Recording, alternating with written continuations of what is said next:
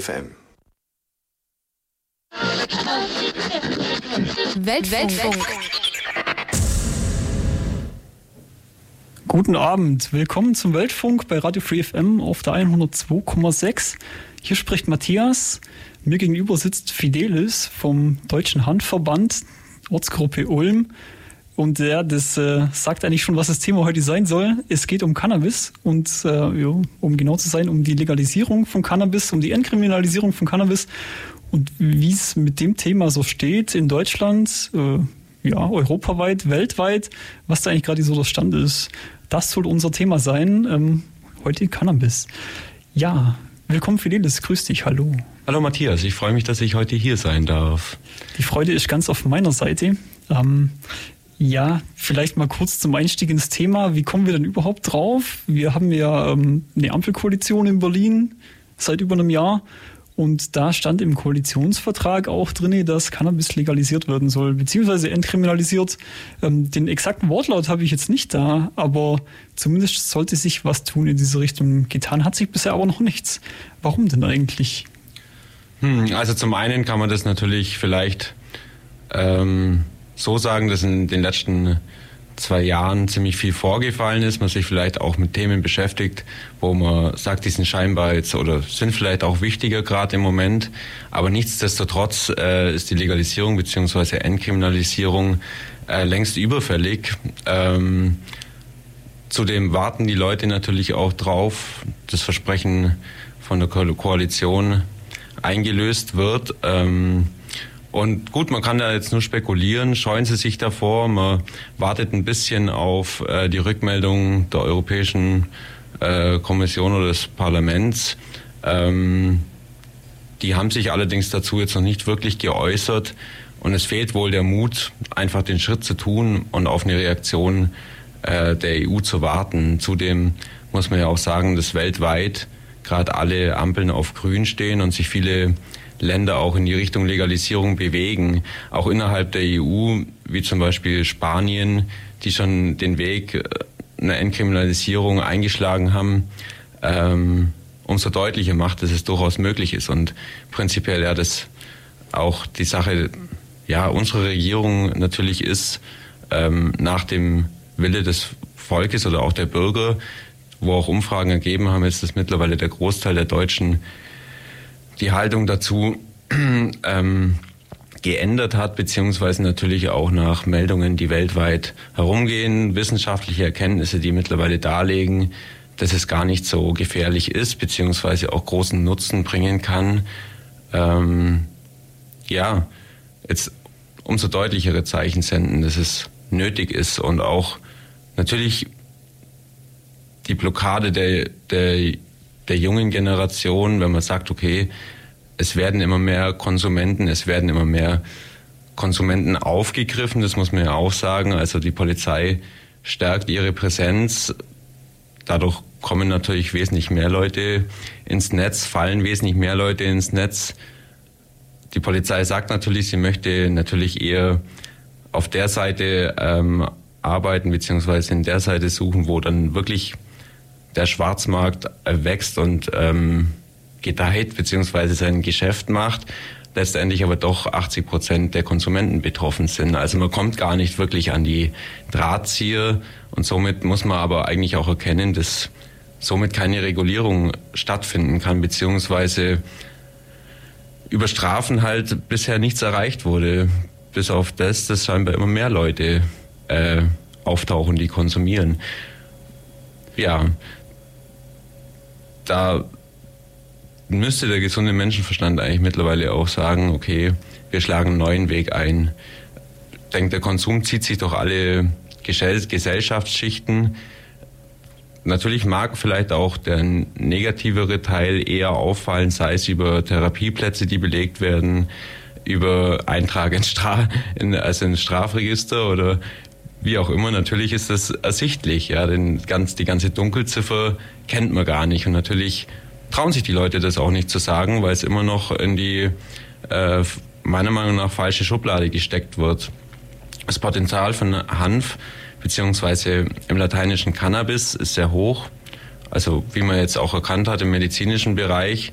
wo es ja schon gewisse Regelungen beziehungsweise Änderungen im Gesetz gab, aber auch doch trotz dessen immer noch äh, mittlerweile auch Leute mit Rezept verfolgt werden, was meiner Meinung nach Schikane ist und ähm, eine Sauerei, meiner Meinung nach. Ich denke, das geht aber natürlich den Betroffenen auch so und auch da wird natürlich das Vertrauen in, in die Regierung oder ja, den Umgang damit sehr, sehr geschwächt, weil man, weil man natürlich nach unten gedrückt wird. Man hat gar nicht die Möglichkeit oder man hat das Gefühl, man kann seine Stimme nicht erheben. Die Leute trauen sich nicht. Es kommt immer häufiger. Deutschlandweit gibt es natürlich viele Demonstrationen und Proteste dagegen, aber gleichzeitig geht auch von der Staatsanwalt in und wieder ähm, ja, die, die Meldung bzw. die Anweisung an die Polizei raus, dann wiederum Geschäfte, die jetzt mit, mit dem äh, Stoff CBD handeln, das ist ein Bestandteil der äh, Hanfpflanze bzw. ein Wirkstoff, der legal und nicht berauschend ist, selbst da äh, eingreifen, deren Geschäft schädigen ja, und schikanieren. In Österreich kann ich CBD-Gras, sag ich mal, das kann man ja kaufen als äh, zu Zigaretten gerollt. Habe ich zumindest schon mal gesehen, ja. dass es da gibt. Ja.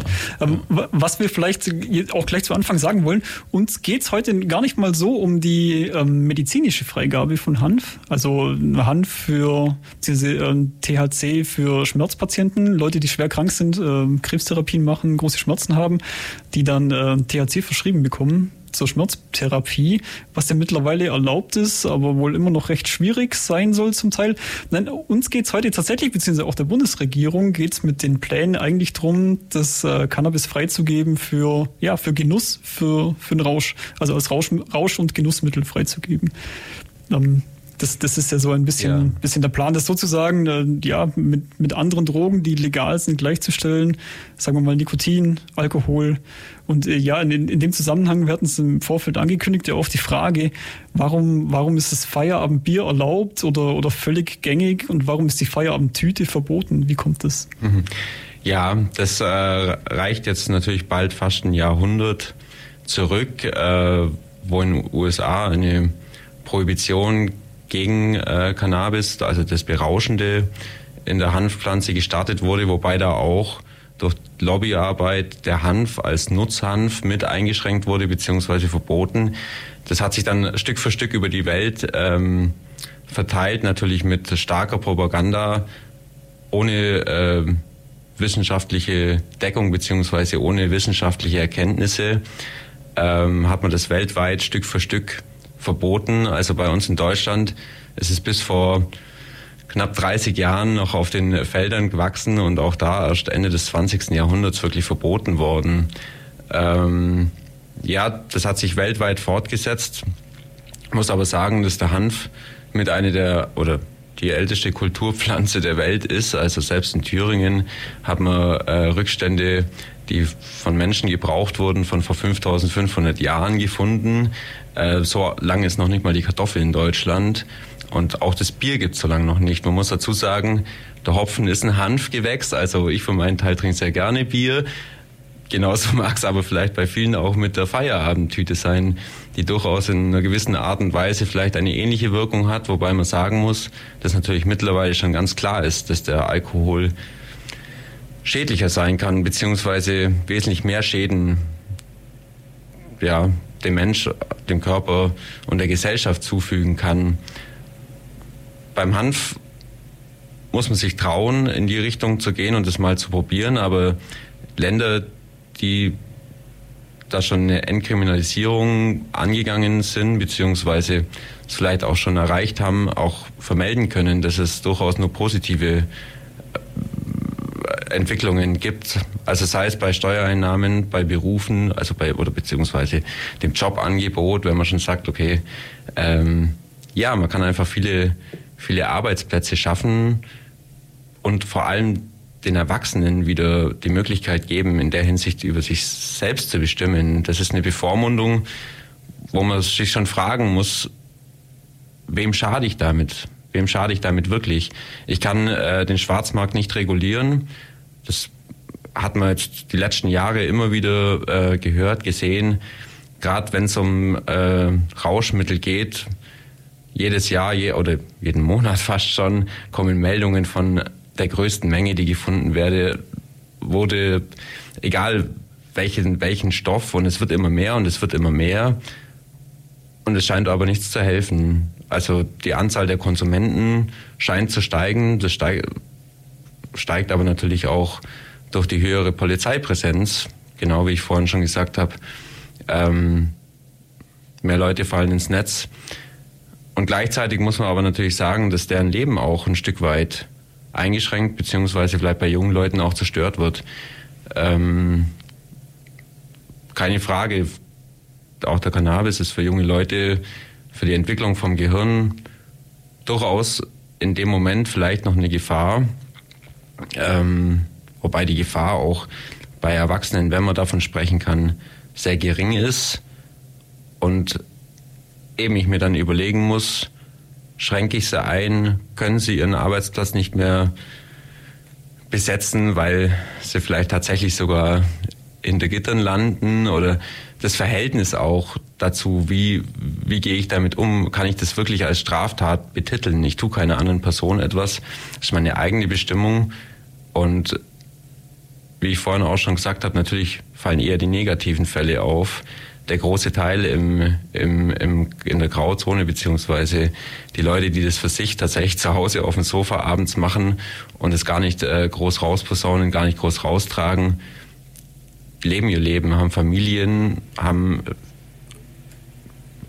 höhere Berufe, haben vielleicht auch tatsächlich Berufe im juristischen Bereich. Also es gibt sie überall. Ähm, und ja, das ist ein, ein Verleugnen und auch meine Meinung, ein Verleugnen des, des gesellschaftlichen Standes und ähm, macht es natürlich nicht einfacher. Ich denke, das ist auch äh, für viele Leute mittlerweile nicht mehr nachvollziehbar, beziehungsweise ich denke, die ähm, mit ein Grund, warum so viele Leute mittlerweile sagen, dass das entkriminalisiert werden sollte, ist, dass viele Leute nicht mehr sehen, wie das im Verhältnis steht. Das, was, ähm, ja, das Verbrechen, das getan wird, ähm, wie, wie das im Verhältnis steht zu den Strafen, die es dann tatsächlich auch gibt.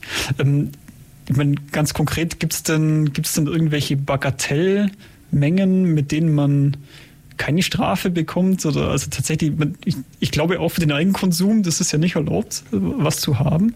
Wie, wie sieht es da aus? Wird das tatsächlich alles noch verfolgt? Was passiert? Also man muss differenzieren ähm, zwischen Konsum und Besitz.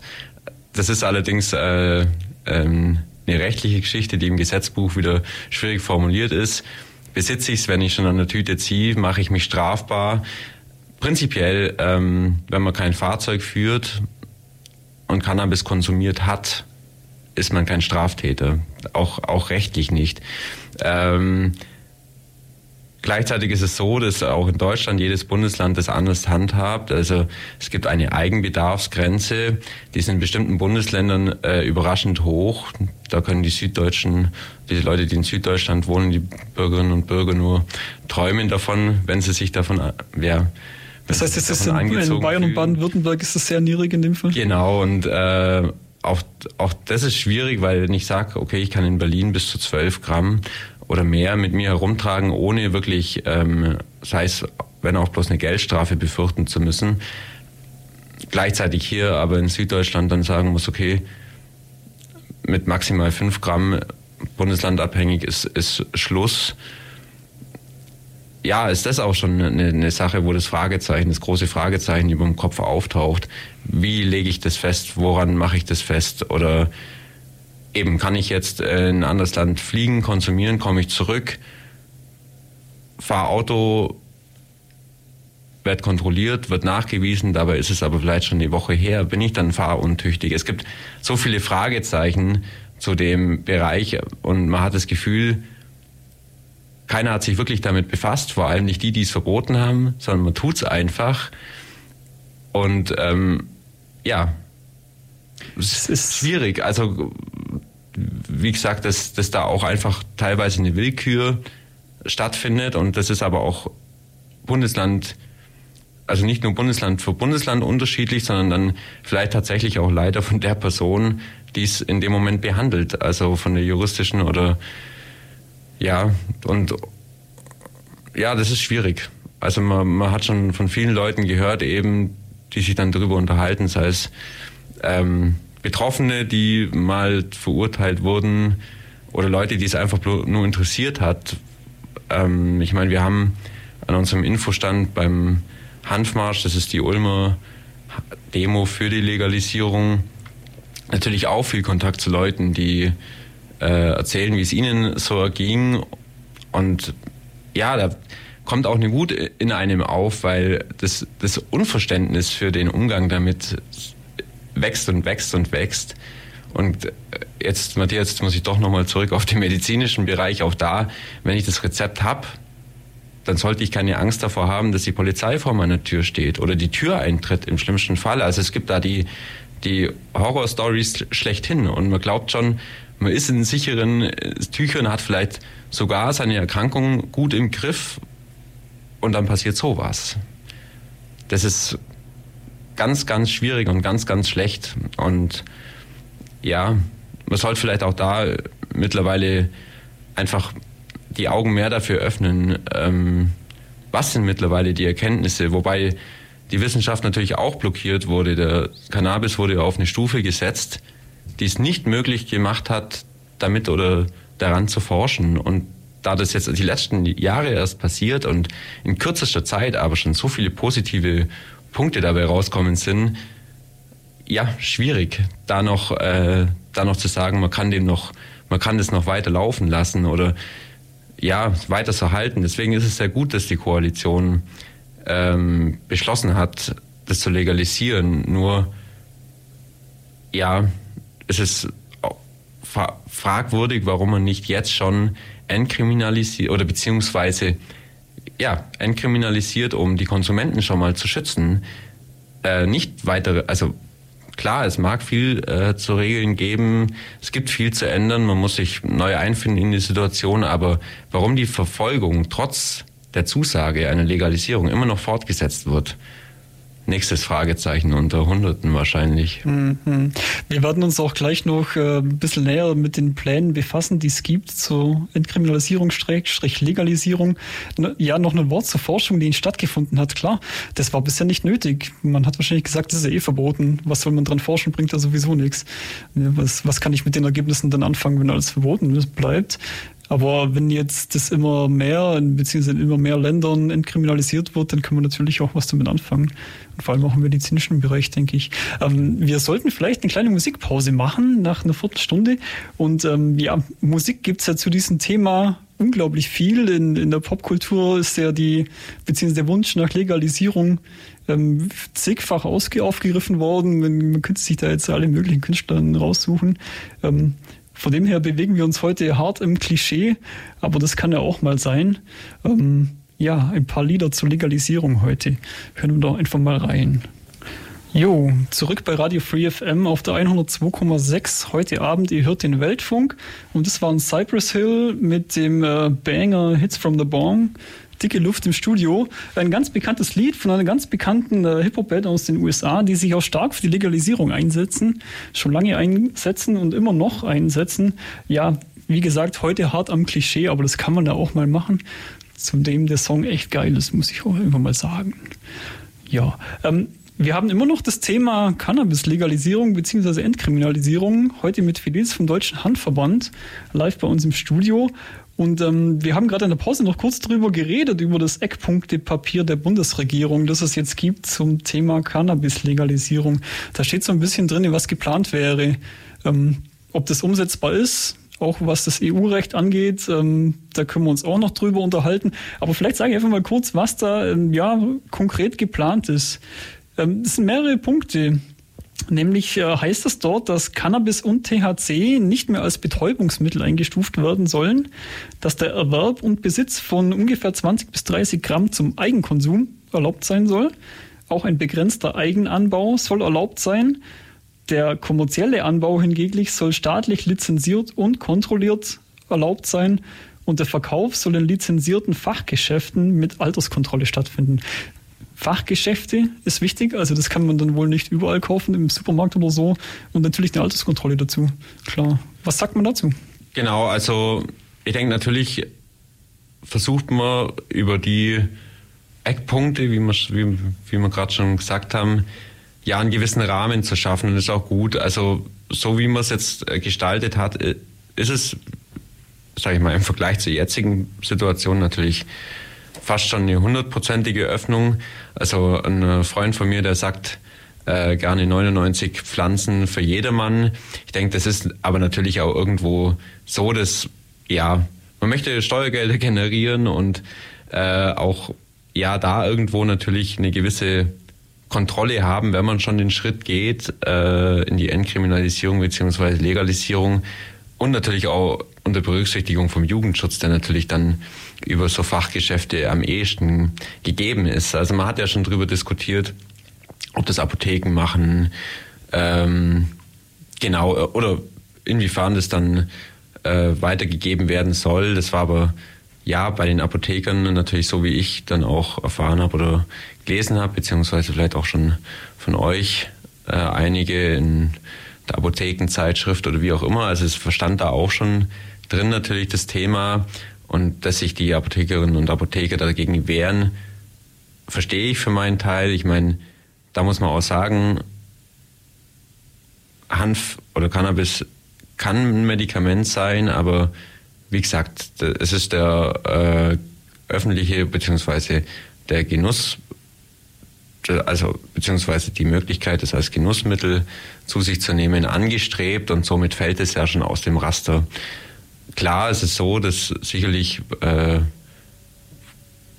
Menschen, mit, die von einer Krankheit betroffen sind, es sicherlich im besten Fall mit ihrem Arzt kommunizieren und da ähm, das beste Kraut oder von den hunderten Sorten, das muss man ja auch sagen. Also ich sage jetzt Kraut so, so ähm, lasch, aber ja, prinzipiell gibt es hunderte verschiedene Zuchtarten und dementsprechend bildet sich die Wirkung natürlich auch aus.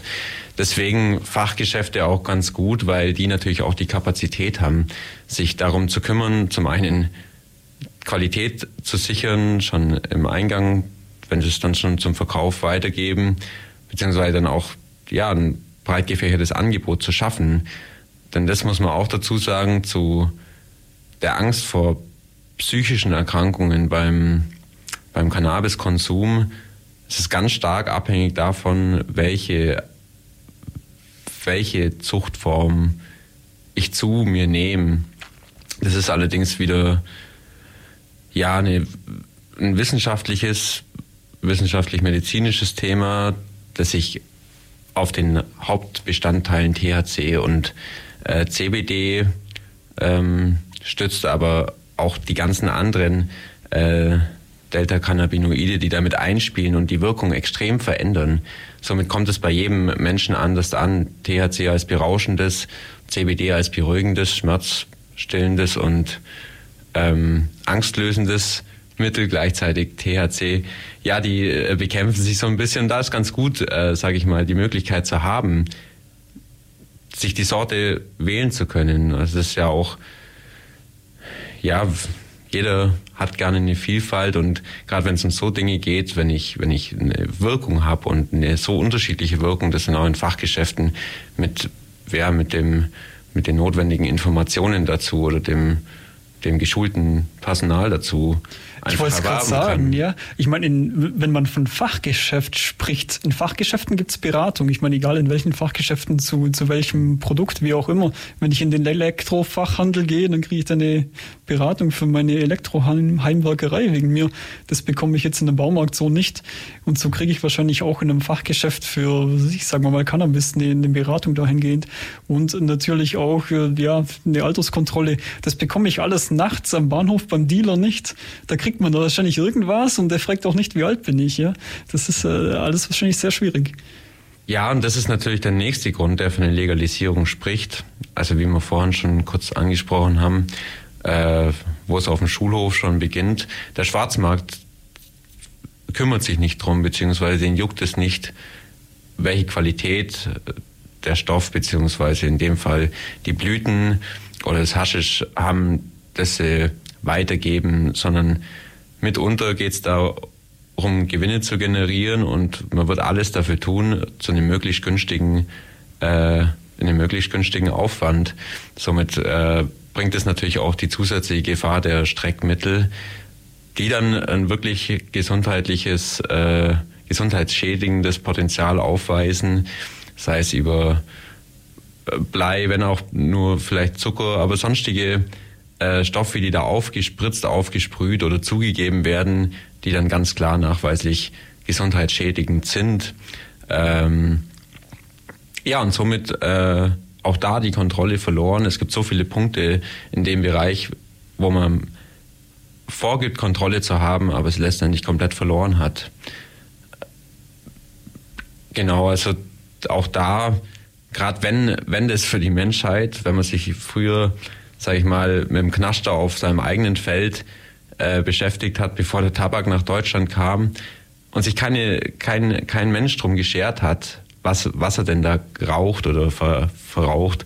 Ähm, und jetzt auf einmal so viel Trara um eine Pflanze gemacht wird, die aber tatsächlich auch mit ihrem Wirkungsspektrum auf die einzelnen bezogen sehr vielfältig ist, durchaus ähm, eine Fach, fachmännische beziehungsweise fachliche äh, Information braucht. Und ja, denke ich, gerade wenn man so am Anfang steht, sich damit wirklich mal auseinanderzusetzen und eben nicht, wie gerade schon gesagt, seinen eigenen Knascher zu rauchen und gar nicht drüber nachzudenken, ist es jetzt umso wichtiger, auch da nochmal zusätzliche Aufklärung zu schaffen. Da wurde mit der Information vor äh, ja, die letzten 30 Jahre beziehungsweise weltweit bis zu 100 Jahre schon sehr viel Humbug getrieben und sehr viel Fehlinformation verbreitet, um äh, das verbieten zu können. Und das gilt jetzt ähm, umzukehren und das erfordert natürlich immens viel Information zu dem, zu dem scheinbar so neuen Stoff, der aber schon so, so lange in der Menschheit verankert ist. Ja, ja. Wir werden uns äh, ja gleich noch darüber unterhalten, wie dann jetzt die Perspektiven sind hinsichtlich Legalisierung, auch wenn wir ins äh, nähere EU-Ausland schauen, beziehungsweise auch nach Brüssel, was denn das EU-Recht zu dem Ganzen sagt. Wir machen noch eine kurze Musikpause und sprechen, sprechen danach dann gleich darüber. Bis gleich. Das war Sublime äh, mit äh, Smoke Two Joints ähm, hier im Weltfunk bei Radio Free FM auf der 102,6. Sublime, vielleicht noch bekannt aus den 90ern, nämlich die gab es nur bis 1996, weil der Sänger Bradley Nowell ist an einer Überdosis Heroin gestorben. Ähm, vielleicht in dem Zusammenhang die Frage, ist Cannabis eine Einstiegsdroge? Kann man das so sehen? Wird ja oft, ähm, ja, wird ja oft gesagt und äh, das ist ja auch ein Argument dafür, das illegal zu halten oft, dass man sagt, ja, das führt dazu, dass die Leute dann härtere Sachen konsumieren, Kokain, Heroin, wie auch immer. Ja, das wurde schon widerlegt. Also ich meine, zum einen kann man da alle Rauschsuchtmittel in einen Topf werfen. Also wenn was legalisiert ist, wie der Alkohol oder die, der Tabak oder vielleicht auch sogar Kaffee. Ich meine, man kann es ziemlich weit ausbreiten.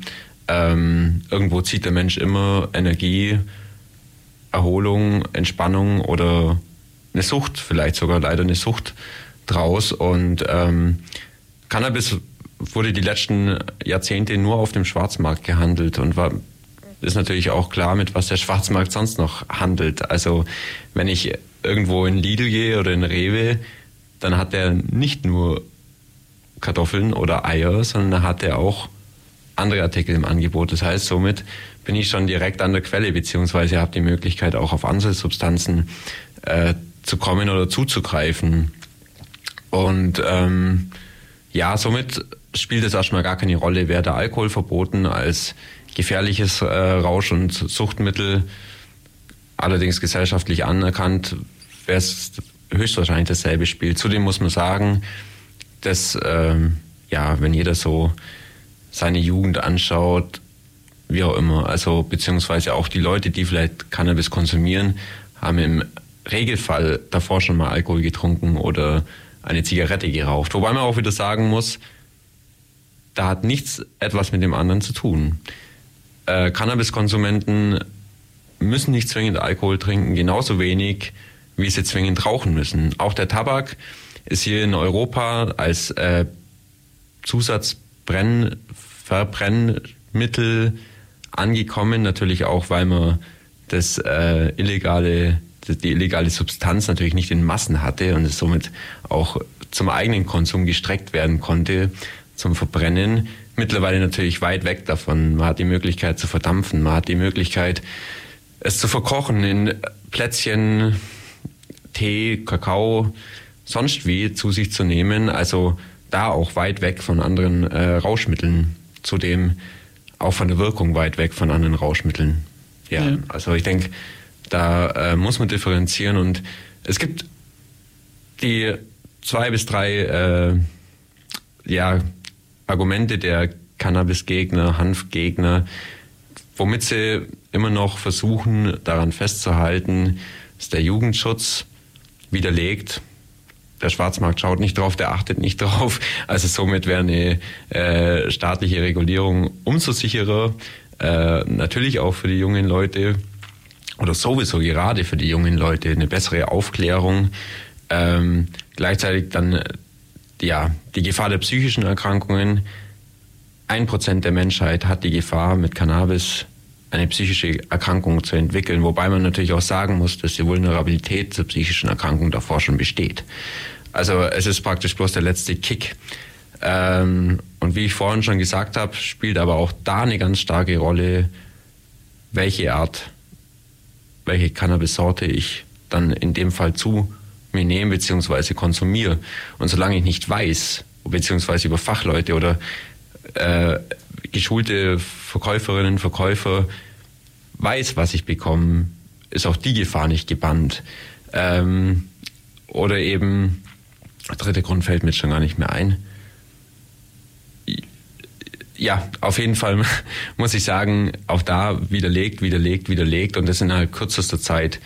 Kaum wurde es in einigen Ländern geöffnet, hat man erkannt, zum Teil sinkt die Anzahl der Konsumenten, es wird wesentlich äh, ja, bewusster konsumiert. Ähm, und das Verbot, ja, wie vorhin schon gesagt, schadet in allen Bereichen. Vor allem, vor allem das, meinen Sie, das schlagkräftigste Argument der Jugendschutz ist überhaupt in keiner Weise gegeben. Und das gehört geändert. Das gerade bei, also gerade bei Heranwachsenden, Heranwachsenden, jeder Pubertäre ist vielleicht ein bisschen rebellisch. Keiner möchte auf Verbote hören. Und ja, auch in dem Fall geht es bei den Erwachsenen vielleicht auch so weiter. Natürlich gibt es viele äh, Erwachsene, die konsumieren, aber wenn ich dann natürlich als pubertierende, als pubertierende junge Person dann noch ein bisschen dagegen schieße, konsumiere ich natürlich umso lieber. Dafür aber mit umso weniger Ahnung davon, was ich eigentlich zu mir nehme. Und das ist die allergrößte Gefahr. Ja, das hat ja mittlerweile jetzt auch die Politik erkannt und möchte eben Schritte zur Legalisierung gehen. Jetzt äh, scheint aber das Problem des EU-Recht auch so ein bisschen zu sein. Nämlich, ähm, Cannabis ist EU-weit verboten soweit ich weiß, sogar über eine UN-Konvention, ähm, in, dem Fall dann sogar den Staaten verboten, die dieser Konvention beigetreten sind, wozu Deutschland zählt und wozu auch die EU als Staatenverbund zählt. Und das Problem ist jetzt natürlich, wir haben in der EU einen Binnenmarkt mit freiem Warenverkehr.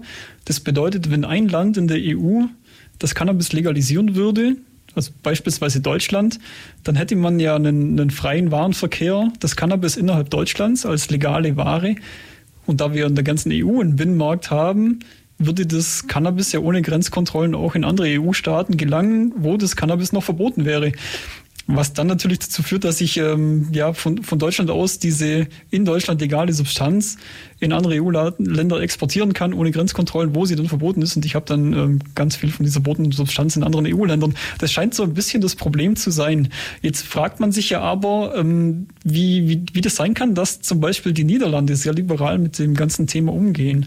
Es ist aber so, Cannabis ist ja in dem Fall nicht legal in den Niederlanden, sondern nur entkriminalisiert. Wie genau läuft das eigentlich in den Niederlanden ab? Ja, genau, da ist die Rechtslage anders äh, gestaltet. Der Anbau ist in den Niederlanden verboten. Ich meine, es wird trotzdem getan. Gleichzeitig äh, der Verkauf toleriert und der Genuss ähm, ist nicht verboten. Somit, ähm, sage ich mal, werden die Konsumenten soweit nicht behelligt. Gleichzeitig geht aber natürlich hier auch genau, ähm, denk mal hier häufig in Deutschland, ja, die Holländer oder Niederlande haben es legal und frei. Nein, das ist nicht der Fall. Die haben nur eine andere Rechtslage. Also Konsumenten sind da zum Glück, wie eben schon gesagt, außen vor oder eher, eher geschützt auch, muss man sagen. Wobei auch das natürlich so eine wackelige Sache ist und auch die Niederlande, gerade weil äh, viele Leute aus anderen EU-Ländern kamen, weil sie gewusst haben, sie können es da legal konsumieren. Kennt man ja, ja. Genau, also sag ich mal, hat man hier auch schon ist auch schon durchgeklungen hin und wieder bei den Diskussionen über Legalisierung hier, ja, Drogentourismus oder Grastourismus hin und her. Aber das ist auch eine Diskussion, ja, wo der eine schüttelt mehr der Kopf, der andere weniger. Aber auch in Spanien ähm, hat man allerdings aus einem anderen Grund ähm, ja zumindest äh, die Toleranz dazu gegenüber den Konsumenten, da aber auch gegenüber anderen Rauschmitteln, weil die wohl mal ein sehr starkes Drogenproblem hatten. Das ist aber nur schade, dass es erst dazu kommen muss, dass man so einen Weg einschlägt. Ähm, wobei da auch wieder bewiesen ist, dass ähm, es durchaus unterstützend war, auch die Leute zu rehabilitieren, die vielleicht äh, Probleme hatten, durchaus aber auch wegen anderen Substanzen dann in dem Fall. Man hat eine wesentlich bessere Handhabe auch zum einen äh, wenn die Bevölkerung schon ein Drogensuchtproblem hat und droht abzurutschen, da die Kurve zu kriegen und eine wesentlich bessere Strategie zu fahren und zwar nicht äh, die Leute zu unterdrücken oder beziehungsweise ja, wie soll ich sagen, einfach als Straftäter zu behandeln. Man muss sich ja auch fragen, in welcher Situation komme ich denn dazu, dass ich übermäßig konsumiere. Also wovon redet man? Äh, ist, es, ist es so, weil ich nicht weiß, was ich mit meinem Leben anfangen soll? Ich habe wenig Geld, ich habe wenig äh, Perspektiven. Kommt es dann zu einer Sucht und einem wirklich problematischen Umgang mit Rauschmitteln? Wahrscheinlich eher. Ähm, während wenn ich ein erfülltes Leben und sagen kann, okay, ich habe einen guten Beruf, hält mich ja, hält mich etwas anders im Leben und in der Gesellschaft, in der sozialen Gesellschaft. Wenn ich dann aber gleichzeitig höre, dass ich ein Straftäter bin, ist es natürlich, ja, psychologisch auch, meine, man muss sich zurückziehen, man kann nicht mehr offen in die Gesellschaft gehen, man fühlt sich vielleicht auch ein bisschen ausgestoßen, ein bisschen, ja, auswärtig nicht ernst genommen, nicht ernst genommen, es werden ja, gewisse Handlungen natürlich, glaube ich, dann auch sehr gerne. Das sind natürlich alles ja, werden damit in Verbindung gebracht und das sind natürlich auch alles Ängste, die damit schwingen. Und mit der Strafverfolgung natürlich umso weiter aus dem aus dem normalen Alltag beziehungsweise aus dem gesellschaftlichen Miteinander oder Arbeitsleben hinaustreiben. Stichwort Strafverfolgung. Wenn jetzt das schwierig ist mit der Legalisierung, wegen super aufwendig, ich muss das EU-Recht ändern, am Schluss, wie auch immer, Wäre es dann nicht ein gangbarer Weg, einfach Richtung Entkriminalisierung zu wirken? Sprich, es ist verboten, Cannabis zu haben, weiterhin. Aber ich sage, bis zu einer Grenze von, wie hieß es, Wegpunktpapier oder 30 Gramm, verfolge ich es einfach nicht weiter. Da sage ich, okay, das ist nicht erlaubt, was ihr hier tut, das ist verboten. Ähm, aber ich fange jetzt da nicht an, großartig die Leute zu verfolgen. Deswegen wäre das ein Weg, der irgendwie gangbarer wäre? Durchaus. Und äh, ich glaube auch der einzigste sinnvolle Weg, einfach wegzukommen von dem Stigma, in dem es in dem es hängt und auch die EU hat sich dazu nicht geäußert, seit Deutschland äh, die Pläne auf den Tisch gelegt hat. Und man hat angefragt und es kommt keine Antwort. Somit scheut sich die Regierung wohl bisher einfach davor, das auch wirklich umzusetzen. Natürlich mit anderen Punkten, die sie zu tun haben, ist vielleicht auch dann natürlich nochmal äh, scheinbar ein Hindernis oder, na gut, vielleicht kennt es auch jeder in seinem eigenen privaten, man schiebt, manchmal man schiebt, man schiebt, das ist eine neue Sache und man schiebt und denkt sich, ah ja, es gibt genug andere Sachen zu tun, kümmere ich mich lieber mal darum. Liegt aber vielleicht auch daran, dass, dass äh, die Rausch oder die, die Substanz Cannabis einfach schon seit Jahrzehnten auch belächelt wird in Deutschland. Es wird von der auch von von den Leuten, die nicht konsumieren beziehungsweise die damit nichts am Hut haben, äh, wird es eher belächelt. Es wird nicht ernst genommen. Aber der Teil, der konsumiert, wünscht sich ernst genommen zu werden. Und es ist ein großer Teil. Und dadurch, dass es so, ja, mal verliere ich halt mal meinen Führerschein, ist blöd jetzt mal äh, so raus rausgeredet, aber sag ich mal, so, so, so scheint's, so scheint's, dass es wohl nicht wichtig genug war bisher. Und ich glaube aber, dass es wesentlich wichtiger sein kann, als, als viele bisher glauben, vor allem die Gegner. Ähm, ja, und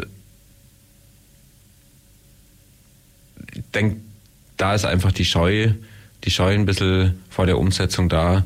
Man, man versucht sich an andere äh, zu klammern, die vielleicht schon in die Richtung zu gehen oder, oder schaut sich noch ein bisschen länger an, aber wie vorhin auch schon gesagt, die Ergebnisse aus Ländern, die wie Colorado, Uruguay, also Uruguay war 2013 ganz vorne mit dabei, die es komplett äh, legalisiert oder entkriminalisiert haben.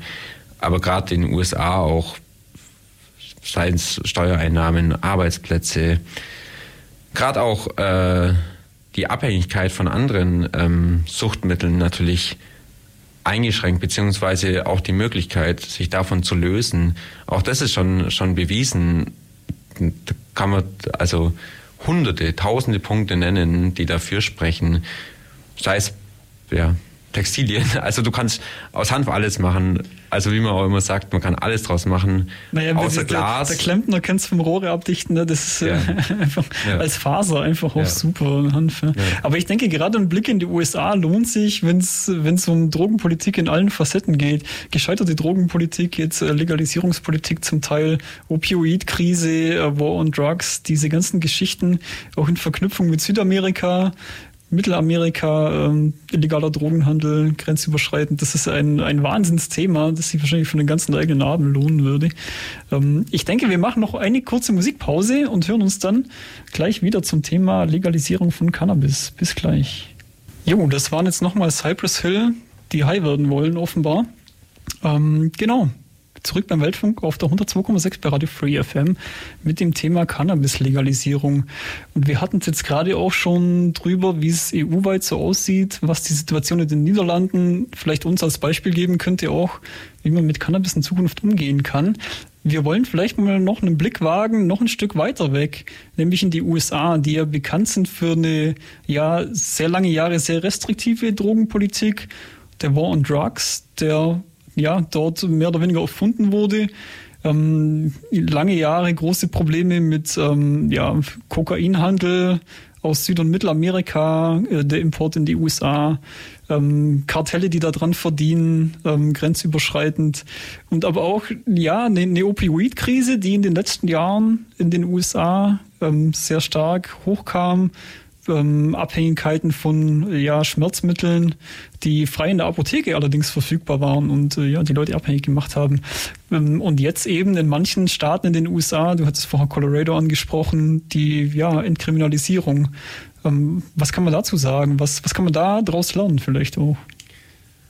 Ja, es ist ganz schön äh, mittlerweile zu sehen, dass ähm, die USA mit ihre Entscheidung, die sie da vor 100 Jahren getroffen haben, eben falsch lagen und jetzt mittlerweile einen neuen Weg anstreben. Auch äh, große Teile der USA, schon nicht in dem gesamten USA geschehen, aber da haben sich eben einzelne Bund, Bundesstaaten vorgewagt, wie Colorado, Washington, Kalifornien, aber auch Nevada, die jetzt ähm, freiverkäuflich, äh, wo man freiverkäuflich Cannabis erwerben kann.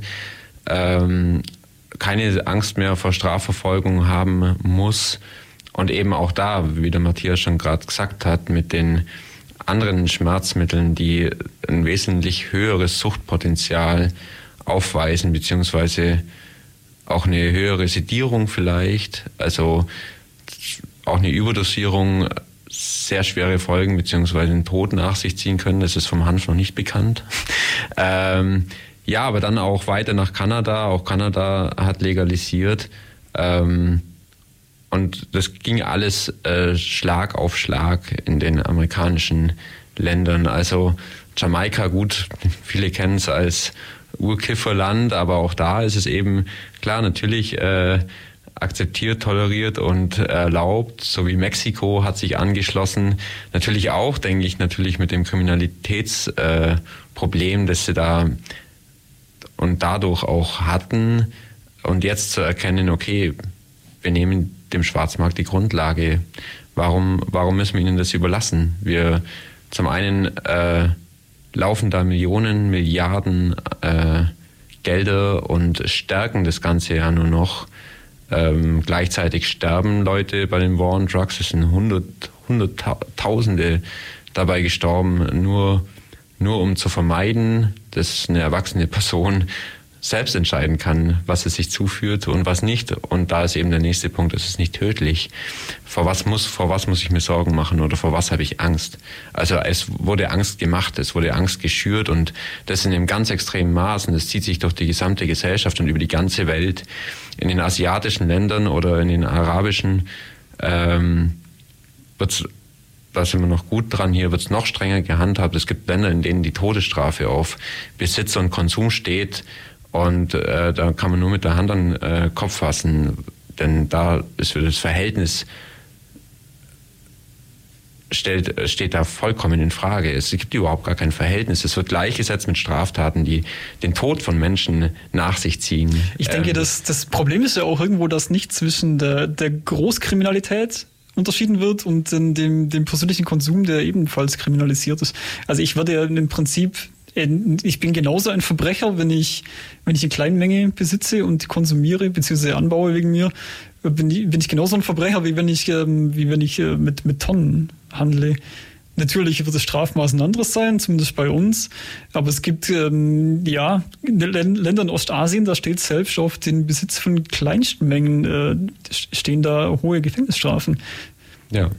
Ja, und das ist außerhalb jedes, äh, ja, steht überhaupt in keinem, in keinem Verhältnis und auch wie die äh, zu der Entscheidung kommen, die, die Konsumenten oder die, die Nutzer diese Substanzen so sehr zu äh, verfolgen, weiß ich nicht. Ich meine, wie gesagt, die Propaganda wurde stark äh, geschürt und auch, äh, ja, sag ich mal, fast schon ja, die Abneigung zu der Substanz oder zu der Pflanze, man muss ja sagen, das ist eine Pflanze, äh, die, äh, so, so, eine, so eine Abneigung und äh, ja, einfach auch das Verurteilen in dem Maß äh, nach sich zieht, ist nicht, ist nicht nachvollziehbar. Und ich hoffe.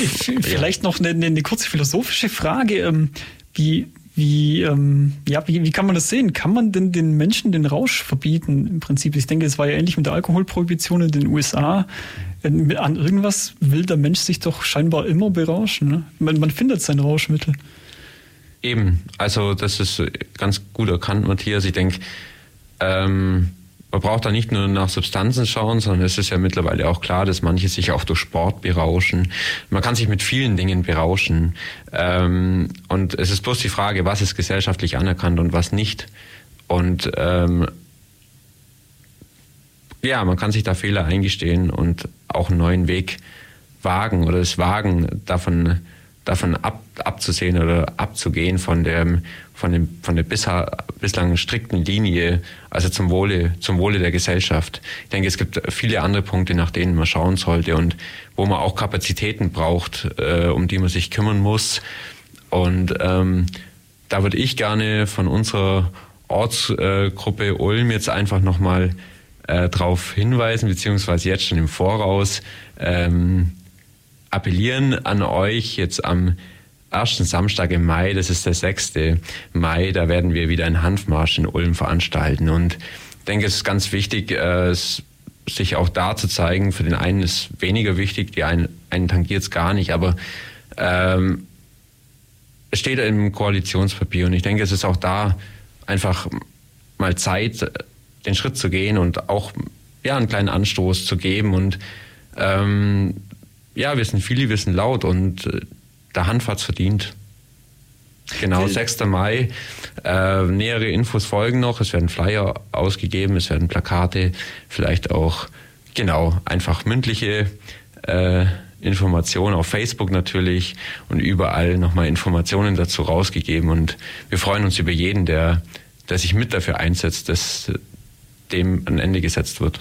Was genau passiert am Hanfmarsch? Was wird da gemacht?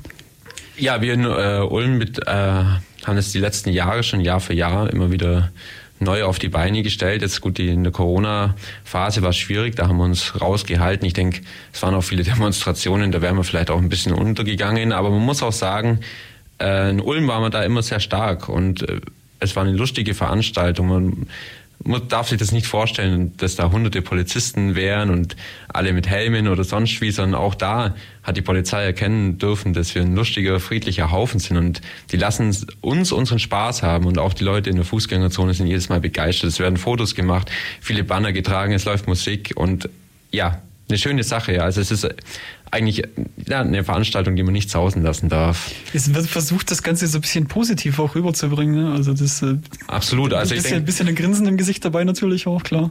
Genau. Und da ist das ganz äh, schöne, die ganz schöne Sache. Wir sind für etwas. Wir sind nicht gegen irgendetwas. Natürlich, wir freuen uns, wenn die, Legalisi äh, wenn die Prohibition beendet ist, aber wir sind auf jeden Fall für etwas und das strahlen wir aus und das hat man gesehen. Die Passanten sind begeistert und wie gesagt, nur ein bisschen Ernsthaftigkeit darf dabei sein, dann sind wir, glaube ich, umso schneller bei der Sache. Wenn man aufhört, es nur zu belächeln, uns wirklich mal ernst zu nehmen, sind wir der Legalisierung einen ganzen Schritt näher. Alles klar. Ich denke, das ist ein super Schlusswort auch irgendwo. Ähm, wir merken uns den ersten Samstag im Mai ähm, zum Hanfmarsch. Jetzt bleibt mir noch zu sagen, vielen Dank, Phililis vom Deutschen Hanfverband, dass du heute Abend jetzt hier warst bei uns im Weltfunk zum Thema Cannabis-Legalisierung. Ich denke, wir haben jetzt viele Facetten davon gehört, einiges dazu besprochen. Ähm, ja, vielen Dank, dass du da warst. Sehr gerne. Vielen Dank, Matthias. Ähm, uns im Weltfunk gibt es wieder in vier Wochen mit einem neuen Thema, dann höchstwahrscheinlich auch wieder mit dem Alejandro, ähm, der dann hier neben mir stehen wird. Was wir dann besprechen, wissen wir noch nicht. Ähm, ähm uns bleibt jetzt noch hier zu sagen, euch einen schönen Abend, macht's es gut. Ähm, ja, bis bald. Tschüss. Weltfunk. Weltfunk.